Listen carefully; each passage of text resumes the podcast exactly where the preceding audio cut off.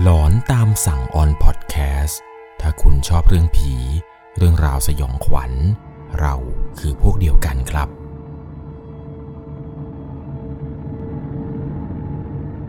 สวัสดีครับทุกๆคนครับ ขอต้อนรับเข้าสู่หลอนตามสั่งอยู่กับผม 1 1 LC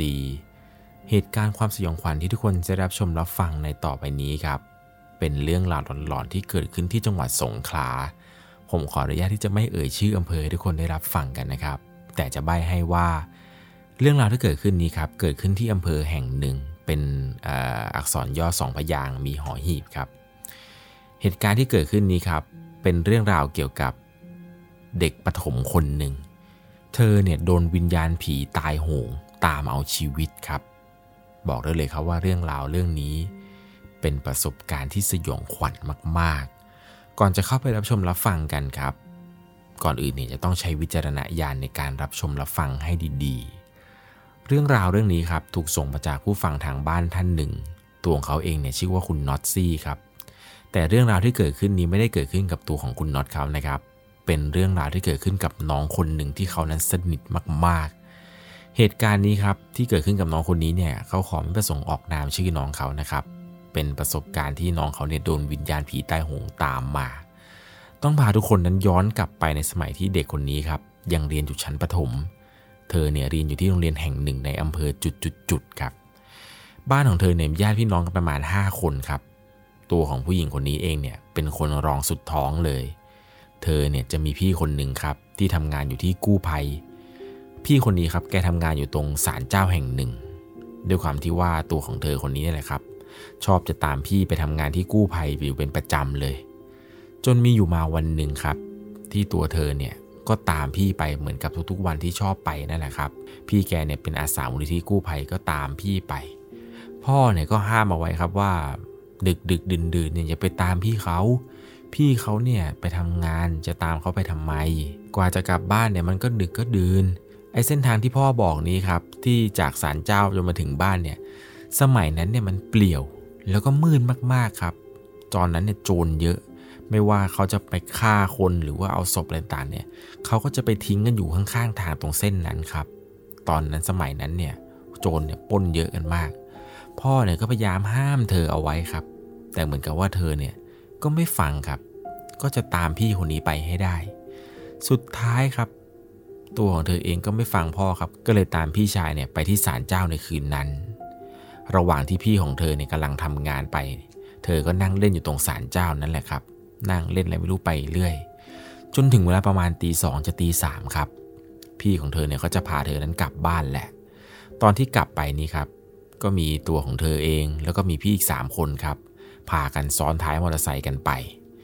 ตอนนั้นเนี่ยเป็นช่วงเวลาดึกมากครับตีสองตีสามนี่คือว่าดึกตอนนั้นเนี่ยมืดเลยทีเดียว ทางที่พ่อบอกเนี่ยมันน่ากลัวจริง ๆ ครับ จากศาลเจ้าออกมาเนี่ยมันก็เงียบจริง ๆ ข้างทางเนี่ยก็เป็นป่าซะส่วนใหญ่ในสมัยนั้น ซึ่งก่อนที่เธอจะกลับบ้านครับ ทุกๆ ครั้งเลยนะ เวลาจะกลับบ้านกันเนี่ยก็จะต้องมีการเรียกชื่อคนคนนั้นครับให้ขึ้นรถไปด้วยกัน แต่ในคืนนั้นครับ ตัวของเธอเองเนี่ยไม่ได้พูดชื่อพี่ที่มาด้วยกันเลยครับ เธอเนี่ยพูดว่าไปไปกลับบ้านกันกลับบ้านกัน ซึ่งตอนนั้นเองเนี่ยเธอก็ไม่รู้หรอกครับว่าการพูดแบบนี้เนี่ย มันจะเป็นการไปเชิญชวนดวงวิญญาณที่อยู่ในแวกนั้นเนี่ยกลับไปบ้านด้วยหรือเปล่า แต่ว่าในระหว่างที่กำลังขี่มอเตอร์ไซค์กับพี่ๆกลับบ้านกันนี้ครับ เธอเองเนี่ยก็นั่งคนสุดท้ายเลยครับ พี่สองคนเนี่ยคนหนึ่งขี่คนหนึ่งนั่งกลาง ส่วนเธอเนี่ยนั่งหลังสุด ในระหว่างที่พี่กำลังขี่มอเตอร์ไซค์ไปนั้นครับ ซึ่งมันก็ต้องผ่านทางมืดๆนั่นแหละ ตอนนั้นเองเนี่ยเหมือนกับว่าก็ไม่มีเหตุการณ์อะไรแปลกๆเกิดขึ้นหรอกครับ ทุกอย่างเนี่ยมันก็ปกติดี จนรถเนี่ยมาจอดถึงหน้าบ้านครับ ในจังหวะที่เธอกำลังก้าวลงจากรถมอเตอร์ไซค์ครับ พี่ของเธอที่เป็นคนขับเนี่ยก็มองเห็นภาพเธอจากกระจกมองข้างครับว่าใบหน้าของตัวเธอนั้นมันเปลี่ยนไป มันกลายเป็นใบหน้าเหี่ยวๆผมยาวๆ หน้าเนี่ยซีดมากๆ พี่ที่เป็นคนขับเนี่ยก็พูดขึ้นมาว่าทำไมผมยาวจังอะซึ่งตอนนั้นเองครับพอเธอได้ฟังเช่นนี้เธอก็ตกใจ เพราะว่าเธอเรียนชั้นประถมครับ ผมเนี่ยมันต้องสั้นถึงติ่งหู แต่พี่คนนั้นบอกว่าเธอนั้นทำไมผมยาวจัง เธอเองก็ไม่รอช้าครับ ไม่รู้ว่าพี่พูดอะไร คิดว่าพี่แกล้งครับ ก็เลยรีบเข้าบ้านทันที ตอนนั้นด้วยความที่เธอเป็นเด็กเนี่ยก็ไม่ได้เอะใจอะไรเลยจนกระทั่งมีอยู่วันหนึ่งครับ มันมีเรื่องราวหลอนๆเกิดขึ้นมา เธอเนี่ยเริ่มรู้สึกแล้วครับว่าตัวเองเนี่ยมีบางสิ่งอย่างที่เปลี่ยนไป พี่สาวของเธอที่แบบว่าอยู่ด้วยกันเนี่ยมักจะเห็นว่าเธอนั้นมีแบบว่ามีพฤติกรรมที่แปลก และบางครั้งบางข่าวครับ พี่สาวของเธอเนี่ยมักจะเห็นเธอนั้นกลายเป็นคนแก่ที่ผมยาวๆ พี่สาวเนี่ยก็เลยไปเล่าให้กับพ่อฟังครับว่า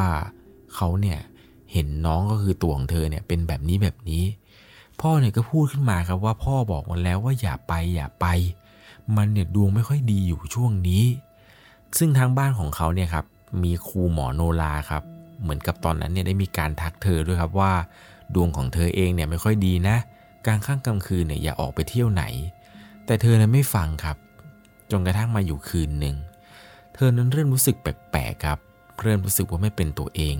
ไม่ว่าจะทำอะไรก็ได้ยินเสียงกระซิบข้างหูว่าไปตายสิ จนเธอคิดว่าสิ่งนี้นะครับไอสิ่งที่เธอได้ยินเนี่ยมันไม่ใช่เรื่องปกติแหละ เพราะว่านั่งอยู่ดีๆครับ บางครั้งเนี่ยพี่สาวก็จะเห็นว่าเธอนั้น อยู่ดีๆก็หัวเราะขึ้นมาเองเฉยเลยครับทำท่าทำทางอะไรแปลกๆ เหมือนกับว่าตัวเองเนี่ยเป็นร่างทรง จนมีอยู่มาวันหนึ่งครับ ในระหว่างที่ตัวของเธอในกำลังอาบน้ำอยู่ ระหว่างที่อาบน้ำนี้ครับ เธอเนี่ยก็อาบน้ำเปิดฝักบัวถูสบู่อะไรไป เธอได้ยินครับเป็นเสียงที่ดังผ่านเสียงฝักบัวที่น้ำไหลออกมา เป็นเสียงคนพูดว่า ไปตาย ไปตายพูดอยู่อย่างเงี้ยครับพูดให้เธอไปตายไปตายอย่างเดียว เธอก็ไม่ได้สนใจอะไรหรอกครับ หลังจากที่อาบน้ำอะไรเสร็จปุ๊บด้วยการที่เป็นผู้หญิงเนี่ยเวลาอาบน้ำเสร็จก็จะมีผ้าเช็ดตัวผืนหนึ่งแล้วก็ผ้าอีกผืนหนึ่งผืนเล็ก ๆ ที่ไว้โพกหัว ในตอนนั้นครับพอเธออาบน้ำเสร็จเนี่ยเธอก็หยิบผ้าเช็ดตัวมานุ่ง แล้วก็ผ้าโพกหัวเนี่ยกำลังกุ้มแล้วก็เหมือนกับว่าเสยผมขึ้นมารวบรวบผมอะไรประมาณนั้น ในจังหวะที่เธอกำลังรวบผมนี้ครับ เธอก็เดินมาตรงหน้ากระจกเดินมาเรื่อยๆ พอเธอรวบผมเสร็จปุ๊บกำลังเงยหน้าขึ้นมาส่องกระจกครับ สิ่งที่เธอเห็นเนี่ยคือ มันมีวิญญาณตนหนึ่งครับ เป็นวิญญาณผู้หญิง นั่งขี่คอเธออยู่ครับ ภาพที่เธอเห็นตอนนั้นคือภาพเธอส่องผ่านกระจก มีขาของใครบางคนเนี่ยห้อยลงมา แล้วบนหัวเนี่ยก็มีลำตัวครับ เธอบอกเธอเห็นชัดเจนเลยว่ามันมีวิญญาณของผู้หญิงคนหนึ่งเนี่ยนั่งขี่คอเธออยู่ครับในจังหวะนั้น เธอบอกว่าเธอเห็นใบหน้าของผู้หญิงที่ขี่คอเธอด้วยครับ ลักษณะคือเหี่ยวเหี่ยว หน้าเนี่ยซีดๆดูน่ากลัวมากๆ ภาพผู้หญิงคนนั้นทุกวันนี้เธอยังจดจำมาอยู่ในหัวสมองไม่มีวันลืมเลือนเลยครับ แต่เรื่องหลอนๆเนี่ยมันไม่หยุดแค่นั้น เพราะเวลาทุกคืนที่เธอจะนอนครับ เธอจะรู้สึกว่ามันมีผีอำอยู่ทุกคืนเลย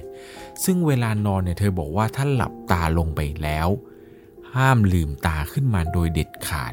เพราะมีอยู่ครั้งหนึ่งครับที่เธอนั้นเผลอลืมตาขึ้นมา เธอจะเห็นทุกครั้งเลยครับว่ามีผู้หญิงคนหนึ่งยืนอยู่บนเตียงในตำแหน่งที่ยืนอยู่ข้างๆเธอเลย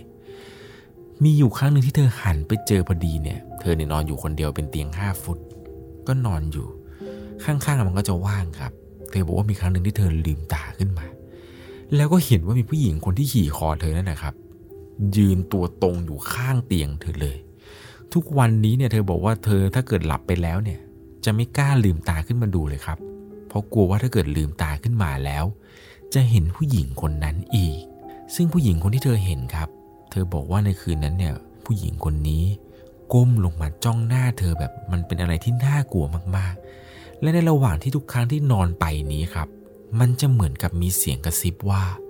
ไปตายสิไปตายสิ เสียงนี้ดังอยู่ทุกคืนเลยครับ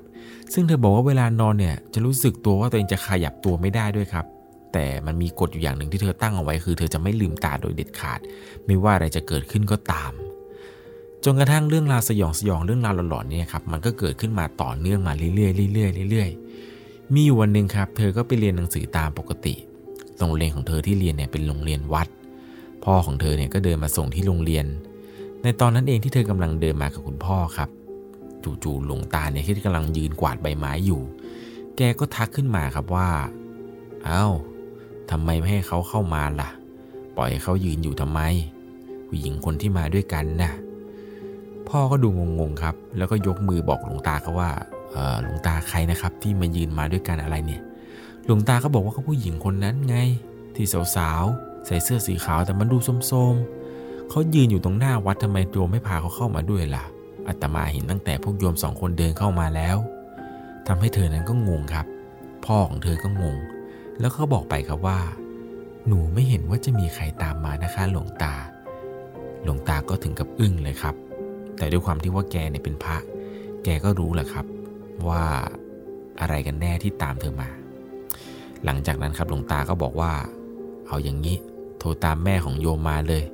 เดี๋ยวไปคุยกันในศาลา หลังจากนั้นครับพ่อของเธอเนี่ยก็โทรตามแม่บอกว่าพระอาจารย์เนี่ยมีเรื่องอะไรไม่รู้จะเรียกจะคุยด้วยทุกคนในบ้าน แม่ก็ขับรถมาครับมาถึงในวัดในศาลา ซึ่งตอนนั้นเองครับหลวงตาเนี่ยก็บอกว่าให้พ่อของเธอเนี่ย จัดเตรียมของอย่างหนึ่ง เพราะว่าตัวเธอนั้นเนี่ยมีดวงวิญญาณตามมาด้วยครับ ซึ่งดวงวิญญาณดวงนี้ เป็นดวงวิญญาณผีตายโหง ต้องการตัวตายตัวแทน ดวงของเธอเนี่ยตกมาก ให้ไปจัดเตรียมของเพื่อมาทำพิธีแก้เคล็ดครับ ตอนนั้นเนี่ยพระอาจารย์ก็เขียนใส่เศษกระดาษให้ครับว่า จะต้องไปซื้อโรงศพโรงใหม่ ชุดขาวของสังฆทานแล้วก็อื่นๆอีกมากมายเลยครับ เธอจำไม่ได้ หลวงตาเนี่ยบอกว่า หลังจากวันนี้เป็นต้นไป 7 วัน ห้ามออกจากบ้านโดยเด็ดขาด ให้อยู่แต่ในบ้าน ไม่งั้นจะตายได้หมดทุกรูปแบบจริง ๆ นะ เรียกได้ว่าเป็นการตายโหงเลยแหละ วิญญาณตนนั้นเนี่ยต้องการเอาชีวิตของเธอ เธอเองก็เลยต้องไปอยู่บ้าน 7 วันครับ โดยที่ไม่ได้ออกไปไหน หลวงตาบอกอีกครับว่า ระหว่างที่อยู่บ้านนี้ครับ ทุกสิ่งทุกอย่างที่เป็นกระจกสะท้อนเห็นเงาตัวเอง ให้เอาออกจากห้อง เอาออกจากบ้านให้หมด ถ้าเกิดตั้งอยู่นอกบ้านเนี่ยก็ไปหาผ้ามาคุมเอาไว้ อย่าให้เห็นภาพสะท้อนแม้แต่นิดเดียว ไม่งั้นเนี่ยเธอจะเห็นดวงวิญญาณของผู้หญิงคนนั้น ที่มันขี่คอเธอมา หลวงตาเนี่ยก็บอกให้เธอนั้นทำใจให้ดีทำใจให้แข็ง ถ้าไม่อยากเสียขวัญ อยู่ให้ครบ 7 วัน แล้วเดี๋ยวมาทำพิธีกันต่อ หลังจากนั้นครับพอครบ 7 วัน หลวงตาเนี่ยก็นัดมาทำพิธีแก้เคล็ดกันครับ หลวงตาเนี่ยบอกให้ไปเตรียมโรงศพลงใหม่ ๆ ที่แบบไม่เคยใช้มาเลยนะ พ่อเธอเนี่ยก็ไปเตรียมมาตามที่หลวงตาเนี่ยบอกเอาไว้ครับ หลังจากนั้นเนี่ยเธอก็ไปเปลี่ยนใส่ชุดขาว แล้วก็อาบน้ำมนต์ครับ ช่วงเวลาตอนนั้นเนี่ยหลวงตาทำให้ก็ช่วงเวลาประมาณบ่ายทำพิธีอะไรไปเรื่อยครับ จนเหมือนกับว่าเริ่มเย็นเริ่มค่ำไป พอช่วงค่ำในวันนั้นครับจะมีอีกหนึ่งพิธีโดยการให้เธอนั้น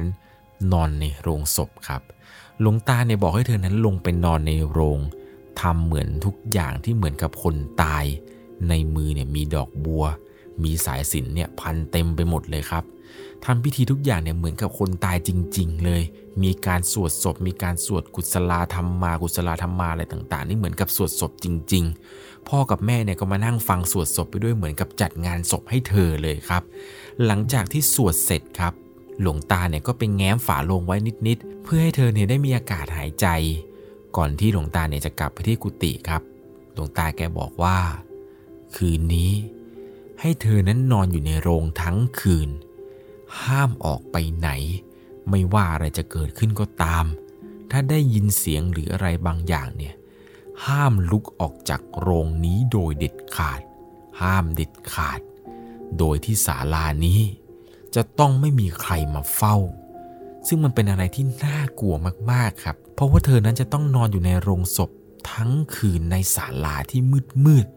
พ่อกับแม่ก็ห้ามเฝ้า หลังจากพระอาจารย์ทำอะไรเสร็จเรียบร้อยครับ แม่กับพ่อเนี่ยก็เดินออกไป หลังจากนั้นเนี่ยหลวงตาแกก็โยงสายสินจากตำแหน่งโรงไปที่กุฏิของแกครับ ในขณะคืนนั้นที่เธอกำลังนอนอยู่ในโรงนี้ ผ่านไปช่วงเวลาประมาณดึกๆครับ ตอนนั้นไม่รู้จริง ๆ ครับว่ากี่โมง ธอเนี่ยนอนอยู่ในโรงศพ มืดๆในศาลา ระหว่างนั้นครับ เธอได้ยินเสียงคนเดินไปเดินมาในศาลา พอเธอได้ยินเช่นนั้นเนี่ย เธออยากจะออกไปจากตรงนี้ให้เร็วที่สุดครับ แทบจะอยากวิ่งหนีไปเลย ตอนนั้นเองเนี่ยเธอนอนร้องไห้อยู่ในโรงนี้แบบมันไม่ไหวแล้วจริง ๆ แต่เธอจำคำที่หลวงตาบอกได้ครับว่าห้ามออกจากโรงนี้โดยเด็ดขาดไม่ว่าอะไรจะเกิดขึ้นแล้วในระหว่างที่นอนอยู่นั้นครับ ฝาโลงที่เปิดไว้นิดๆเนี่ย มันก็ค่อยๆเลื่อนค่อย ๆ เลื่อน จนฝาโลงนี้ปิดสนิทครับ เธอพยายามกั้นเสียงกับตัวเองเนี่ยไม่ให้กรีดร้องออกมา พยายามเท่าไหร่เนี่ยเธอก็รู้สึกว่ามันทรมานจริง ๆ ในตอนนั้นเนี่ยพอฝาโลงปิด ทุกอย่างนั้นมืดสนิท เธอเนี่ยได้ยินเสียงเหมือนกับคนนะครับเอาเล็บมาขูดที่ข้างโรงศพดังคืด คืด คืด แล้วมันก็กลายเป็นเสียงเอาเล็บเนี่ยครับขูดบนฝาโรงอีกครั้ง ตอนนั้นเนี่ยเธอกั้นแบบกั้นใจแบบมันไม่ไหวแล้วจริง ๆ ร้องออกมาแบบไม่มีเสียงครับ แต่น้ำตาเนี่ยเต็มใบหน้าไปหมด แล้วในระหว่างนั้นเนี่ยเธอก็ได้ยินเสียงเหมือนกับเสียงร้องไห้ของคนคนหนึ่ง ที่มันดังอยู่ตรงนอกโรงครับ เป็นเสียงร้องไห้ที่สะอึกสะอื้นได้ยินมาตลอดทั้งคืนเลยครับ ทั้งเสียงร้องไห้ทั้งเสียงขูดข้างโรง เสียงพวกนี้เนี่ยมันดังสลับกันไปมาตลอดทั้งคืน พอจนถึงเช้าครับ หลวงตาเนี่ยก็เดินมาพอดี พ่อกับแม่เธอเนี่ยก็เดินมาด้วยครับ มาเปิดฝาโรงออก หลวงตาบอกว่าวิญญาณตนนั้นเนี่ยไม่อยู่แล้วนะ สบายใจได้แล้ว หลังจากนี้ต่อไปข้าวของเครื่องใช้ที่อยู่ในบ้านเธอไม่ว่าจะเป็นที่หลับที่นอนเสื้อผ้าอะไรต่างๆ ที่เป็นเครื่องใช้เก่าๆเนี่ยให้ทิ้งไปให้หมดเลย ให้เหมือนกับว่าเธอเนี่ยเป็นคนใหม่ เหมือนกับเธอได้เกิดใหม่ยังไงอย่างนั้น หลังจากนั้นมา เธอก็ไม่เคยพบเห็นผู้หญิงคนนั้นอีกเลย แล้วเธอนั้นเนี่ยก็ไม่กล้าที่จะไปอยู่ที่ศาลเจ้ากับพี่ของเธอนั้นอีกเลยครับ เรียกได้ว่าหลังจากที่ทำพิธีอะไรต่างๆ ที่พระทำให้นี้แล้ว เธอบอกเธอเหมือนเกิดใหม่จริง ๆ ครับ หลังจากพิธีเสร็จครับ หลวงตาเนี่ยยังบอกอีกครับว่า รู้ไหมว่าเธอเนี่ยจะรอดหรือไม่รอดเนี่ยขึ้นอยู่กับดวงเธอล้วนๆเลยนะ ไม่รู้ว่าเธอเนี่ยจะนอนในโรงศพได้นานขนาดไหน หลวงตาบอกว่าระหว่างทำพิธี ไอ้ตำแหน่งที่หลวงตาเนี่ยโยงสายสินมาจากโรงไปถึงกุฏิเนี่ย สายสินที่โยงมาเนี่ยมันสั่นทั้งคืน มันสั่นเหมือนมีใครไปทำอะไรอยู่ตรงฝาโลง ซึ่งตอนนั้นเองเนี่ยหลวงตาก็ดูแล้วครับ ว่าลมเนี่ยมันไม่มีเลย หลวงตาจะบอกนะครับว่า ตอนที่ให้เธอไปนอนเนี่ย หลวงตาก็แบบภาวนาครับว่าหวังว่าเธอนั้นจะไม่หนีออกมาจากโรงศพซะก่อน เพราะว่าถ้าเกิดหนีออกมาเนี่ยยังไงเธอก็ไม่รอดอย่างแน่นอน แต่พอเช้ามาครับมาเปิดฝาโรงดู เห็นว่าเธอนั้นนอนอยู่เนี่ยหลวงตาก็โล่งใจเลยครับตื่นเช้ามาเนี่ยเธอบอกว่าเธอมันเดินดูรอบๆโรงที่เธอนอนเมื่อคืนเนี่ยครับ ข้างโรงเนี่ยมันมีรอยขีดข่วนเต็มไปหมดเลยครับ มันมีรอยแบบเหมือนกับคนเอาเล็บเนี่ยมาคูดคูดคูดยาว เต็มข้างสองข้างโรงเลย รอยเล็บเนี่ยเต็มไปหมดจริง ๆ เรียกได้ว่าเป็นประสบการณ์ที่เธอนั้นจำไม่ลืมเลยครับ กับสิ่งที่เกิดขึ้นในครั้งนี้ เป็นอย่างไรกันบ้างครับ กับเรื่องราวความสยองขวัญเกี่ยวกับผีตายโหงตามมา ผมเชื่อนะครับว่าน่าจะตามมาพร้อมกับตอนที่เธอนะพูดว่าไปไปกลับบ้านกันนั่นแหละ ซึ่งตอนที่เธอพูดไปเนี่ย วิญญาณที่อยู่ในละแวกนั้นเนี่ยน่าจะตามเธอกลับไปครับ เขาคงคิดว่าเธอนั้น ชวนให้กลับไปอยู่ด้วยกันครับ จริงๆ แล้วเนี่ยเวลาจะชวนใครกลับบ้าน ให้เอ่ยชื่อไปเลยครับ สมมุติว่ามีชื่อ A B C อยู่ด้วยกันตอนนั้น ก็พูดเลยครับว่าเฮ้ยไป A B C ไปกลับบ้านกัน อย่าไปบอกว่าไปไปทุกคนกลับบ้าน รับรองเลยครับไอ้ทุกคนกลับบ้านเนี่ยเจอกันหลายรายแล้วครับ กับไอ้คำว่าทุกคนกลับบ้านเนี่ยเพราะไอ้ทุกคนที่อยู่ในละแวกนั้นเนี่ย กลับไปกับคุณหมดแน่นอนครับ ยังไงแล้วนะครับ ถ้าจะชวนใครกลับบ้านเนี่ยอย่าไปพูดแบบนี้นะครับ บอกชื่อเขาไปเลยครับว่าไป A กลับบ้านไป B กลับบ้าน ถ้าไม่อย่างนั้นแล้วก็ เจอเรื่องราวแบบนี้อย่างแน่นอนสำหรับในค่ำคืนนี้ก่อนจากกันไป ถ้าคุณชอบเรื่องผี เรื่องราวสยองขวัญ เราคือพวกเดียวกันครับสำหรับในค่ำคืนนี้ก่อนจากกันไป ขอทุกคนนั้นนอนหลับฝันดี